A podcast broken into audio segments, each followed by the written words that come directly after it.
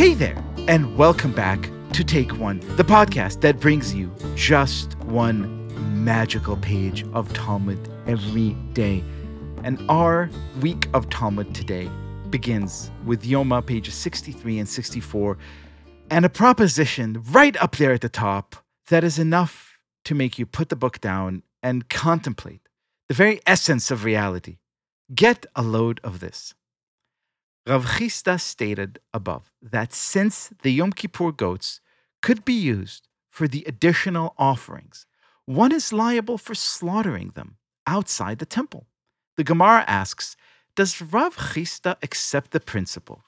Since a particular situation could come to be in the future, it is viewed as though it existed already in the present? In other words, the Talmud asks if you could imagine something as realistically happening in the future, could you then view it in turn as having already happened? This kind of existential, metaphysical, mind bending proposition really requires a verified, fine mind. It requires an author of fantasy, it requires a scholar of all things Jewish. It requires the great Gavriel Savit, whose book, The Way Back, I cannot praise enough. It is one of the, first of all, finest novels you would read, period. But even more so, if like me, you're a big Jew and also a big fan of science fiction and fantasy, there is no better book for you than the National Book Award finalist book, The Way Back. Welcome, the great Gavriel Savit Woods. Hello, my friend. Hello, thank you so much. It's a very, very kind introduction and entirely, entirely undeserved. well, it also happens to be true. So there you have it. Listen, you wear so many hats and, and have so many skills, but I'm particularly interested in you right now as a great writer of fantasy fiction. When you read this proposition on today's stuff, since a particular situation could come to be in the future, it is viewed as though it existed already in the present. Isn't this like the best how-to advice for for a science fiction fantasy writer you've ever seen? Absolutely, it's delicious. Firstly, we should probably say, at least as I read it, you should correct me if you disagree, but as I read it, I think the Gemara here is using this question rhetorically to kind of rebuke Rav Chisda, right? Like to disagree with his conclusion about the ghosts. I, I think it's a little bit tongue in cheek, right? Mm-hmm. Like, do you really believe that if something could possibly be the case, then it's as though it already exists in the present. But regardless, I'd like to take the Gemara at its word, as so many Jews like to do, because I think this is a really great catalyst for thinking about the bizarre riddle of causality. You happen to catch me, Liel, in the middle of something of a mystical phase in my life. I'm, I'm reading a lot of Pnimius Torah right now, doing a lot of the, uh, the sort of inner mystical workings of, of our tradition. And it's all about, you know, origins and contradictions and unities and disunities. So this is like right up my street right now. Baruch Hashem. So as you look into the particularly Jewish worldview of, of causality, and I do agree with you 100% that the Daf today takes this sentence with tongue very firmly in cheek.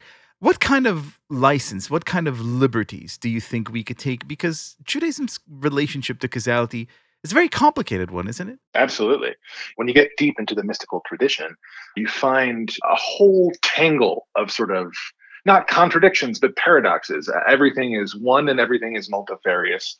And in that light, I think we can certainly see a kind of multiverse unfolding, right? If you talk to physicists and philosophers these days, they'll paint you a picture of all possible outcomes being inherent and the cause. And, and you know, I think there's there's this picture that science fiction readers will probably be very aware of of a kind of branching multiverse that every time any particular election or choice is made in the course of human life, it creates an entirely new universe with new sort of decision trees branching off from there. But when I read this, I thought about my garden. I'm not much of a, a gardener myself. I'm not, you know, I'm trying to cultivate a green thumb, which I'm doing mainly by like dunking it in a can of paint. but I have a couple of planters out in my backyard right now, and a good friend of ours who is very much an accomplished gardener provided us with a, a few plants that she had grown from seeds and also a bag of lettuce seeds. And she said, okay, take these lettuce seeds, put them in some dirt, pour some water on them. Guaranteed you're going to have a salad in a few months, right?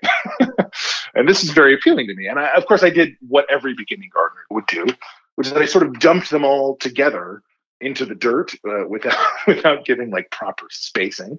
And thank God now I have a whole bunch of lettuce coming up. But it leaves this wonderful question, right? The seeds were planted too close together for all of them to have sprouted. So underneath the soil there, some of the potential has not been realized. Some of those seeds have not grown, and others have. But from my perspective, above the ground, I had no idea which one of those pieces of potential grew and blossomed and which one of them stayed inert. And so, in some sense, again, to return to the physicists, it's kind of like uh, Schrodinger's lettuce, right? like all, all Schrodinger's salad, yeah. Exactly, right. All the lettuce is simultaneously not growing and growing. That's where I, I went immediately with the, the possibility of future existing in the present. Gavriel Savit, author, thinker, gardener, thank you so much for being our guest today. My pleasure. Thank you for having me.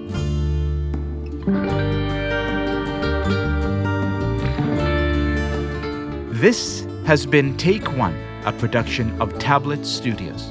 If you enjoy this show, and I hope you do, please go and rate and review us on iTunes or whatever platform you use to listen to podcasts. Each week, we'll be releasing new episodes Monday through Friday, covering the entire weekly portion of Daf Yomi. I'm your host, Liel Leibovitz, and our producers are Josh Kross, Sarah Fredman Ader, and Robert Scaramuccia. For more information, go to tabletmag.com slash take one or email us at takeone at tabletmag.com. You could find us on Twitter at Take One Daf Yomi or join our Facebook group by searching for Take One Podcast. I hope we've made your day a little bit more Talmudic, and we'll see you again soon.